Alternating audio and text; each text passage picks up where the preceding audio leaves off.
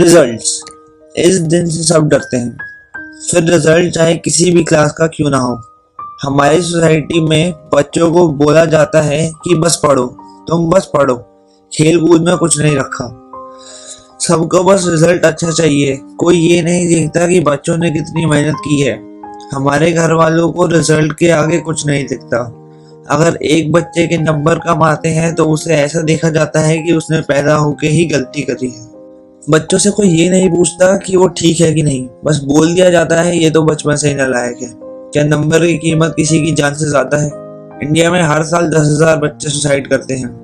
कुछ तो mental pressure से गुजर रहे होते हैं और कुछ तो डिप्रेशन में चले जाते हैं। जिस टाइम बच्चों को घर वालों की सबसे ज़्यादा ज़रूरत होती है, उस टाइम वो उनका साथ छोड़ देते हैं। कोई भी रिज़ल्ट किसी की जान से ज़रूरी नहीं होता। नंबर के बेसिस पर हमारी सोसाइटी हमें जज करती है। रिज़ल्ट के दिन किसी को कोई फ़र्क नहीं पड़ता, तुम्हारे साथ क्या हुआ? फ़र्क पड़ता है तो बस रिज़ल्ट से। अगर कोई नहीं हुआ पास तो क्या हुआ? उसे अपनी गलती सुधारने का एक मौका तो मिलेगा। आज नहीं तो कल क्या पता वो कुछ ऐसा करके दिखाए कि सबको पीछे छोड़ दे। इस बार रिज़ल्ट से पहले अपने घर वालों को समझाओ, क्योंकि ये रिज़ल्ट तुम्हें आगे लेके नहीं जाएगा। तुम खुद जाओगे। So best of luck for your result